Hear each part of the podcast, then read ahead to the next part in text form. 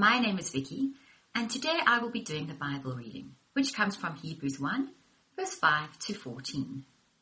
For to which of the angels did God ever say, You are my son, today I have begotten you? Or again, I will be to him a father, and he shall be to me a son. And again, when he brings the firstborn into the world, he says, Let all God's angels worship him.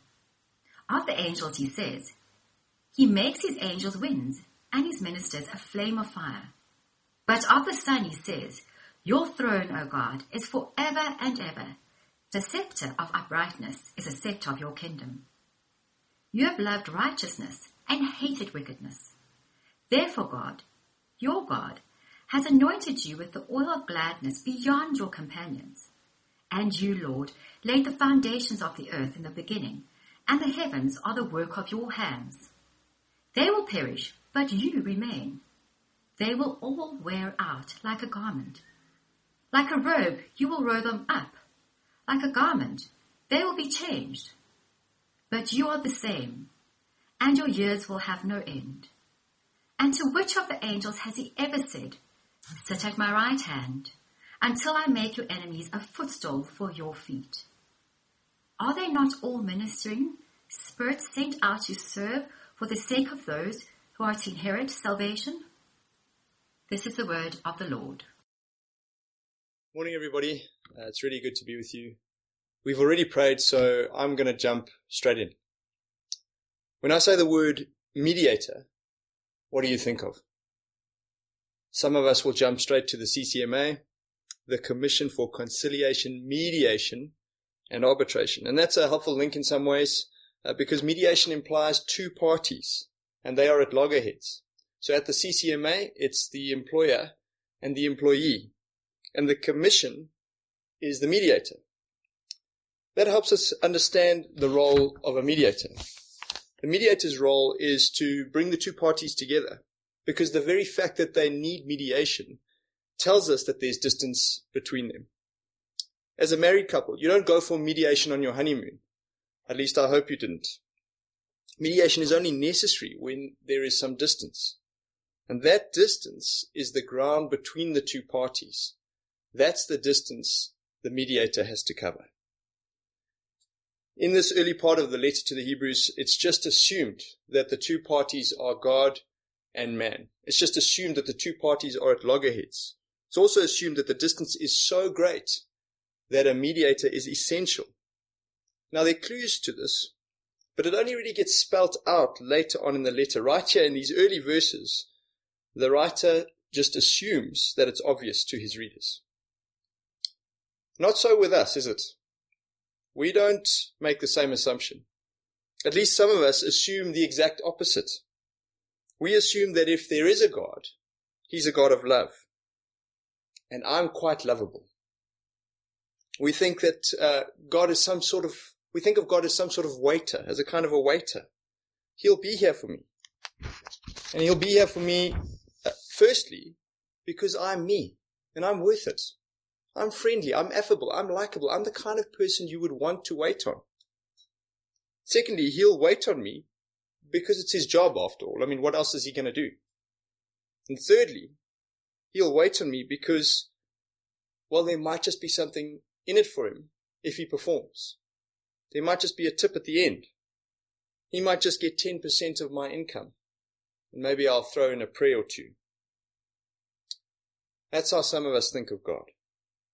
Why would there even need to be a mediator? You don't need someone between you and the waiter. Others of us recognize the need for a mediator. We know that there's something wrong. Something, something is out in this relationship. And perhaps you're carrying a heavy burden that the problem is me. I wouldn't dare to approach God on my own. So I have to find myself a mediator. Maybe that person is a priest. Maybe it's the man of God. I can't possibly talk to God myself, but the man of God can. And so I'm going to give him 500 rand and he'll pray for me. It's money well spent. The mediator might be the Amadlozi. I've got real problems in the here and now. My finances are a mess. I'm fighting with my wife. My kids are struggling with homeschool. I need the power of Nkulunkulu exercised in my favor. And the Amadlozi have access to that power. They could be angry with me. They could be using it against me. But if I treat them right, then they could use it in my favor. I'm going to ask them. They'll mediate. So some of us see no need for a mediator. Others are desperate for a mediator, so desperate. They look around for the options. There's one more kind of person. She's a kind of halfway house. She knows there's distance between her and God, perhaps enormous distance. But she doesn't look for another mediator. She tries to cover that distance herself. She tries and tries and tries to build that bridge back to God with her own hands. She does it in a whole host of ways. She does it through volunteering for the adult literacy program. She does it by staying away from alcohol. She has a strict fitness regime. She watches her diet. She's the chair lady of her body corporate. She has her kids perfectly organized for homeschool. She makes herself worthy of others and worthy of God in all of these ways and a hundred other ways. She is her own mediator. So those are the three approaches as far as I can see it. I don't need a mediator. I'll find my own mediator. I'll be my own mediator. The writer to the Hebrews rejects all of them, rules them out of court emphatically because the community he was writing to was certainly in the habit of looking for mediators. The first time we bump into this habit is already there in the, in the fourth verse, chapter 1, verse 4. You see it there? Angels. This community of Christian disciples were looking to angels to mediate their relationship with God. Now, we are modern people. We may need a little help understanding this. In fact, we may even need a little help understanding angels. Well, we get that help straight from our passage. Look at verse 14. Angels are ministering spirits who serve mankind. And there in verse 7, angels are ministering spirits who serve God. They are also winds and flames of fire. In other words, they are splendid in their power. We know from the rest of the Bible that in terms of the splendor of their power, they are the most exalted of all the creatures. Put it together, and we've got a profile of angels. They are non-material, powerful beings that serve God and serve mankind. And so in that sense, they are the perfect mediators. We can completely understand why this community looks to them for mediation. For the same reasons we look to the Amadlozi as mediators. They have access to the power of God, and so they can help us but there's more to it. Remember, this is a community of Jewish converts. The reason for their focus on angels comes from their history as the Jewish nation. You'll remember, they lost everything.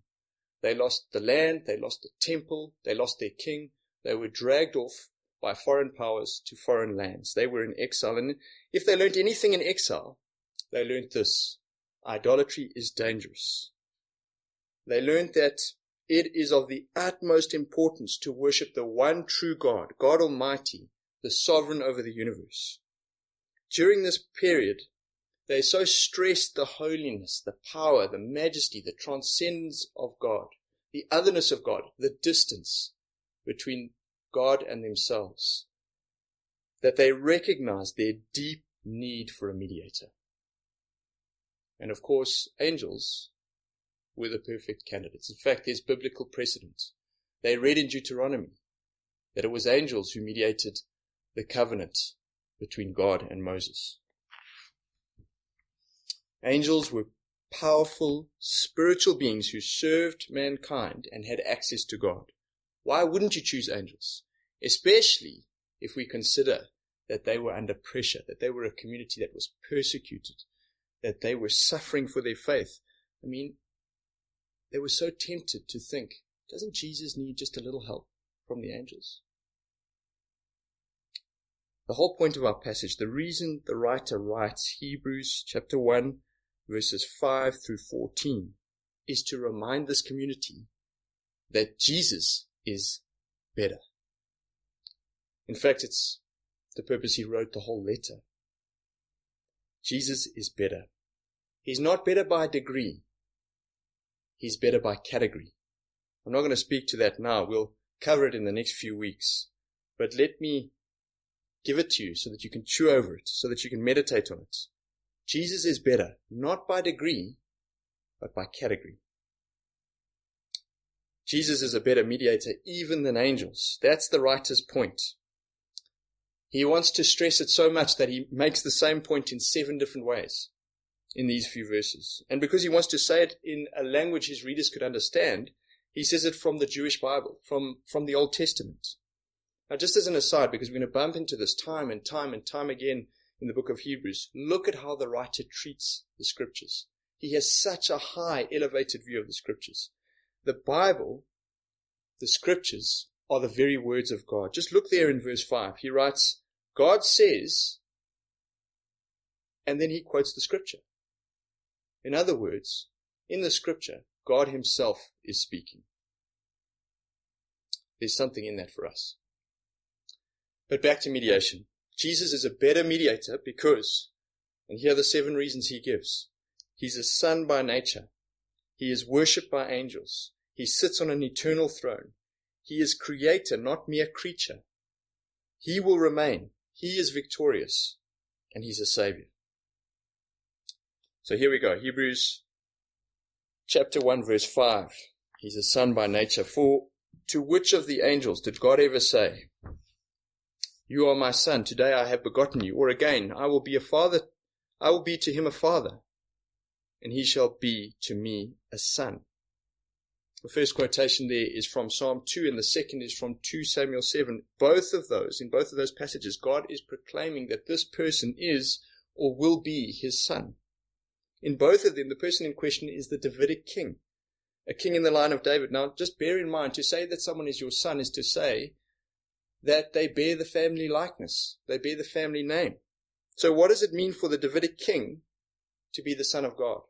In what sense is the Davidic king bearing the family likeness? Well, when God says to the Davidic king, You are my son, it means David is godlike in his rule. He is an agent of God's own rule and reign. Now, of course, we've read the Old Testament.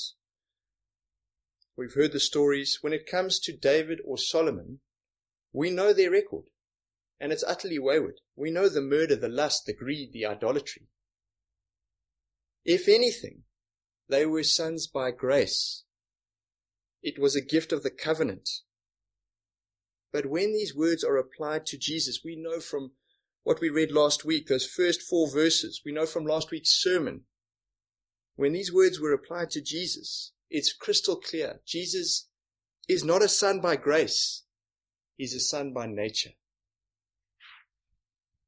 Only Jesus is eternally God's son. Only Jesus is a perfect agent of God's rule. Do you see now why Jesus is a better mediator than angels? Angels are created servants. Jesus is the Son who rules by nature. He is better by category, not by degree. And that was good news for the Hebrews. It's good news for us. Imagine you're in prison and you're pinning all your hopes on a presidential pardon, you've got to get a message to the president. Uh, you know two people in his inner circle. Two people. You know his chauffeur and you know his son. Now, which one are you going to pick to advocate for you? Well, it's obvious, isn't it? You're going to pick the son. The son has the father's ear. The son has the father's trust generally speaking, even if the relationship is strained, the son has greater access and influence with the father.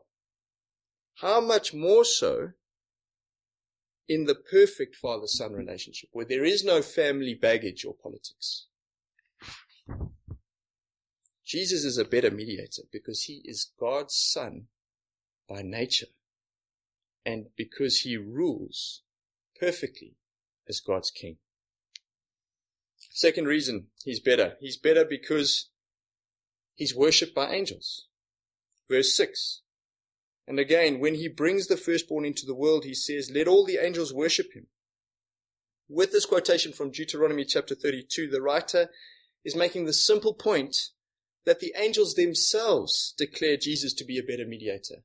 He's saying to his readers, You want to worship angels, but the angels themselves worship Jesus. When he was born, they worshipped him.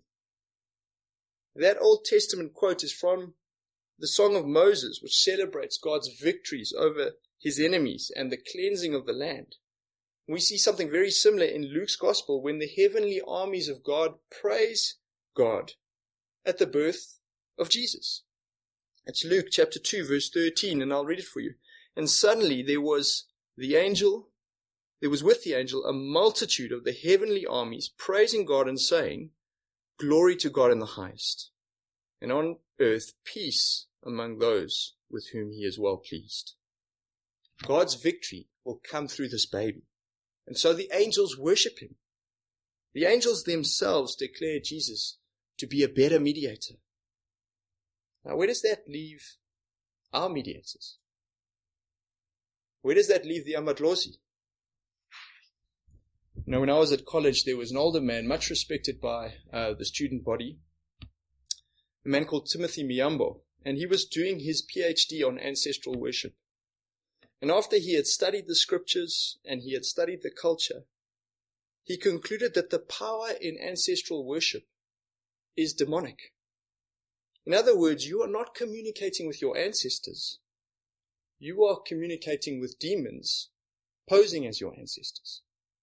So there is power there, make no mistake. And, and, and many of you who have experienced this thing firsthand, you know there's power there. But it's just not the power you might think it is. The whole hierarchy of ancestors is a cultural construct that the devil uses to enslave us. In the very same way that he uses the cultural con- construct of Western materialism to enslave us. He has many traps. The devil is wily. He will use whatever it takes to enslave us. Timothy Miyambo's thesis was that the Amadlozi are not our ancestors. They are a cultural imagination captured by demons. What are demons? They are fallen angels. Now, angels do one of two things when they encounter the living Lord Jesus. They either worship or they shudder. Whichever it is, they are acknowledging Jesus is a better mediator. Three, He's better because he sits on an eternal throne. Verse 7. Of the angels, he says, He makes his angels winds and his ministers a flame of fire. But of the Son, he says, Your throne, O God, is forever and ever.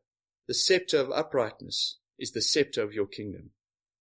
You have loved righteousness and hated wickedness. Therefore, God, your God, has anointed you with the oil of gladness beyond your companions. The angels are mere servants. They are powerful servants, but they are servants nonetheless. The Son sits on the throne forever. It's a quote from Psalm 95. And again, it refers to the Davidic king. Once again, the Davidic king is compared to God himself. He's even addressed as God because he is God's agent in ruling and reigning. But I just want us to notice, just to pause and notice the righteousness of his rule. Righteousness is his scepter. It's his instrument of reign. He loves righteousness. Finally, at long last, a just ruler. Finally, a leader who isn't corrupted by power. If absolute power corrupts absolutely, then a king who wields the power of God should be as corrupt as Satan himself. But not this king. This king exercises all power for justice. Psalm 45, I'm sure we can see now that the words of Psalm 45 are only ever fully, truly fulfilled in Jesus Christ. It seems the more power he exercised, the more he did what was good and right. And those two things normally run in opposite directions. the more power means not more goodness, not more righteousness, but more corruption. Not so with Jesus. Don't you want him as your king? Don't you want him as your mediator? Perfect in power, but also perfect in love. Fourth, Jesus is better because he is creator. Just listen to the words that the writer applies to Jesus. Verse 10. You, Lord, laid the foundation of the earth in the beginning, and the heavens are the work of your hands. In Psalm 104, these words are addressed to the Creator God, the one who said, Let there be light, and there was light. In, here in Hebrews 1, the same words are applied to Jesus of Nazareth, the carpenter's boy. We remember John's gospel. In the beginning was the Word, and the Word was with God, and the Word was God. Just like he is the Father's agent in ruling, so he was the Father's agent in creating. Now, if we were to draw a line separating the Creator from the creature, well, angels are very much on this side of the line, below the line. But Jesus obliterates the line. He breaks through the line from both sides. He is God as man. We need to be crystal clear on this because ever since the fourth century, the church has gotten this very wrong. Jehovah's Witnesses get this very wrong.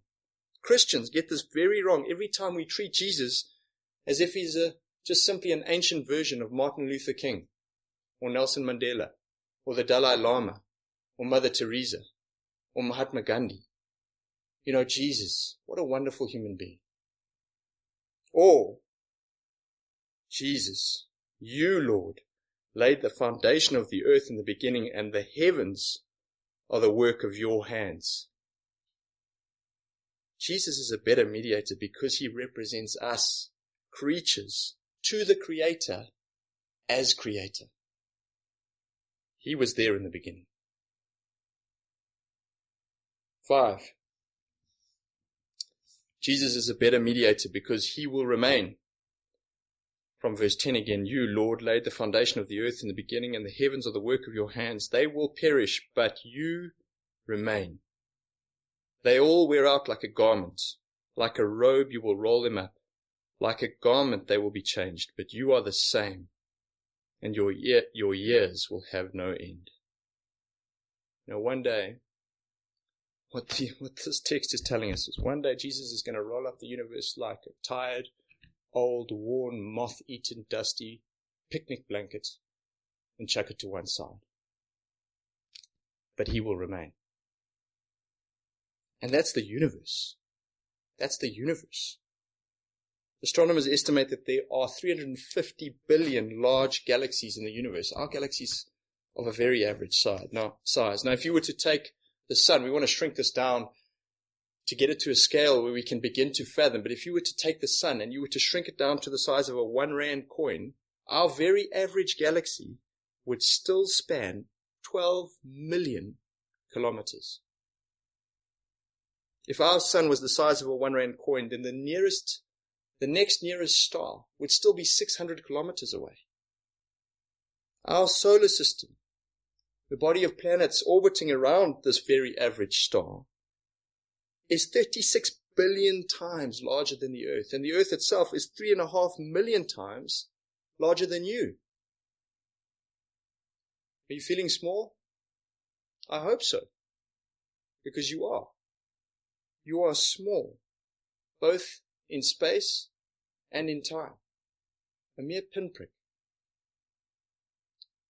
Stephen Hawking said, We are just an advanced breed of monkeys on a minor planet of a very average star. He was right about one thing the spirit of humility. When you look around at this world, when you look up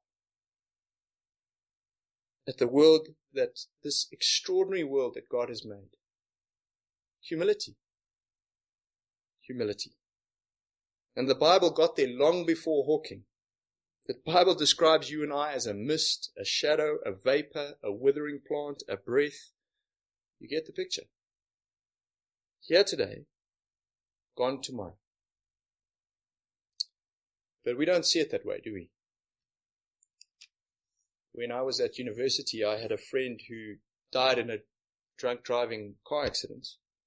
And I remember uh, at the funeral, after the funeral, uh, standing chatting to his father, who was telling me through tears that this guy thought he was bulletproof. He thought it was never going to end. He thought he was immortal. Now, you don't have to be 21 to think that way. I know many 70 year olds who think that way. They pretend it's never going to end. They're in total denial of their mortality. And even if they do acknowledge it, we tend to have a kind of Hollywood picture of what the end is going to be like. You know, we're going to go out in glory. Our hospital room is going to be crowded. People are going to be spilling out into the corridor. They're going to be gathered around our bed, uh, weeping, wailing, singing our praises as we pass with serenity and dignity. The reality is that we may be gagging for breath, covered in sweat or blood or feces. Now, I'm not trying to be gory and I'm not trying to be morbid, but death is not always pretty and peaceful. We may be scared, alone, full of regret. You see, we are small and fragile, and death is a nasty intruder that comes to us all.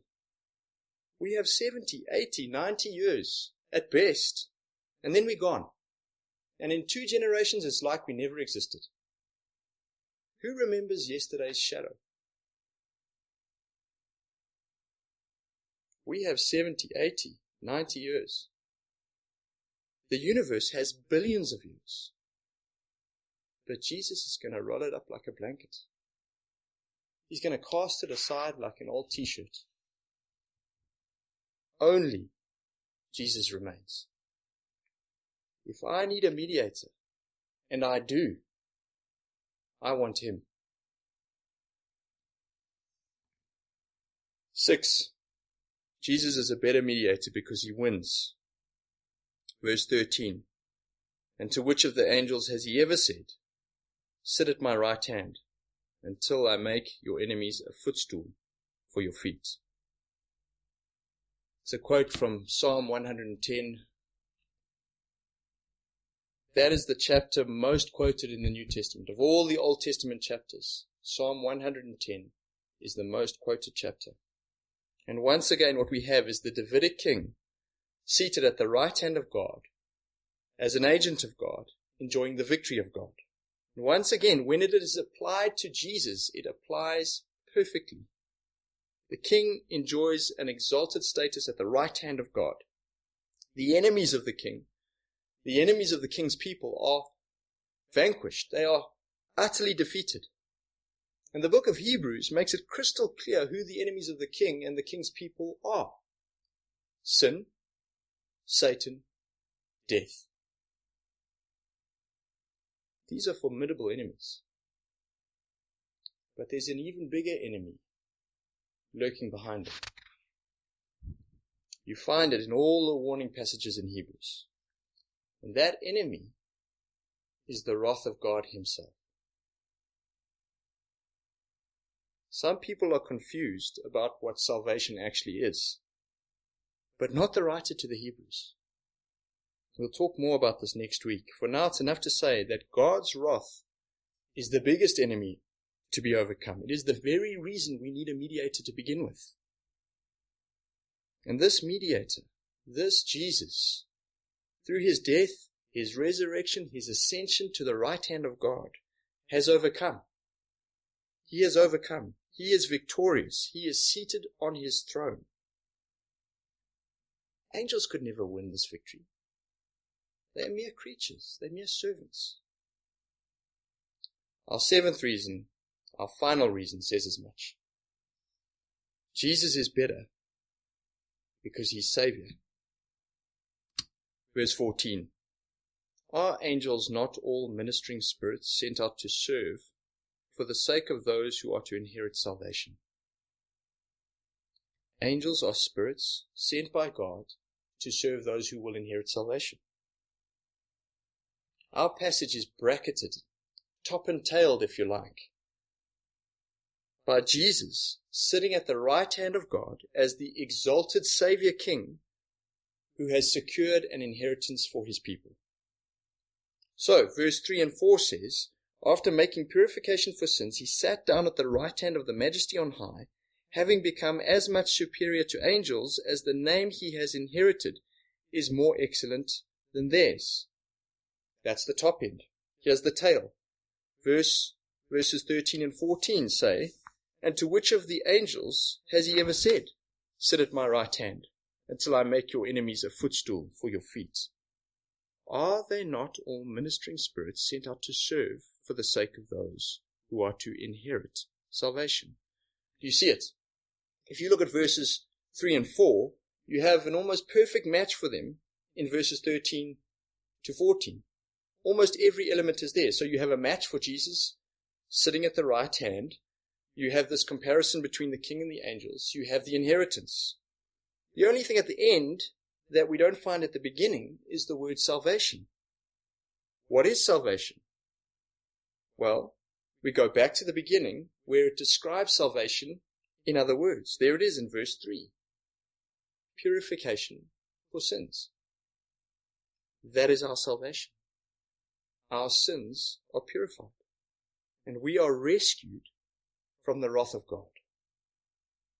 Jesus is a better mediator because he is both king and savior. That's it. That's the case. And I think it is watertight. It is emphatic. Jesus is a better mediator than angels. Just bear in mind that angels are the best mediators there are in the created order. It doesn't get any better than angels. Doesn't that say a lot to you? That even angels weren't enough? Doesn't it make us pause and think just how far is the distance between God and me? Not even angels can bridge that gap. Just how far is that distance? Doesn't it make you wonder just how offensive is my sin? That the Father must send His one and only Son, His Son by nature, to make purification for my sin in the most difficult, painful, traumatic, grueling way imaginable. I hope you think about that. And then I hope you also stop to think. You know, the distance between God and me is not just a measure of my sin. It's also a measure of His love. Finally, doesn't it make you think just how pathetic our mediators are? How could I ever, ever begin to imagine that God is my waiter? It's blasphemous. How could I ever want to go to my priest when I could go to Jesus? The Amadlozi, who are they? What are they? I don't need them. And as for building my own bridge back to God, it's ridiculous, it's pathetic, it's tragic. I would sooner be able to build a sandcastle to the moon than to work my way back to God. There are many mediators. Whoever your mediator is, Jesus is better. Let's pray. Father, we thank you for your Son, your one and only Son by nature, your Son by nature. We thank you that he has made us sons and daughters by grace. Thank you that by your Spirit we are invited into your Father Son relationship. Lord, we have no place there. But your nature is loving and merciful, and in Jesus you have covered the distance between us. Father, some of us you know all too well, Lord, that some of us are still enslaved to other mediators. Some of us are under the illusion that we don't need a mediator, or that we can choose our own mediator or that we can be our own mediator. Father, rescue us. Save us from our sinful folly. Save us by the saving person and work of the Saviour King. we pray, we can only pray in the name of the one true mediator, our Lord Jesus Christ. Amen. Been good to be with you all this morning. Um, I hope that uh, you'll be joining one of our life groups for a coffee hangout after the after the service. Uh, if you're not part of a life group, don't worry. Just uh, look it up on the list and uh, contact a life group leader, and they will be more than willing to add you uh, to the Zoom meeting or whatever platform they're meeting on. Uh, we just gather in our life groups to discuss the sermon and to have over a cup of coffee as we would if we were physically together. So please consider doing that. Join a coffee hangout and um, spend some time in fellowship with other believers. Otherwise, God bless you all. Have a good, uh, productive week in the Lord, and we'll gather again next Sunday. Take care.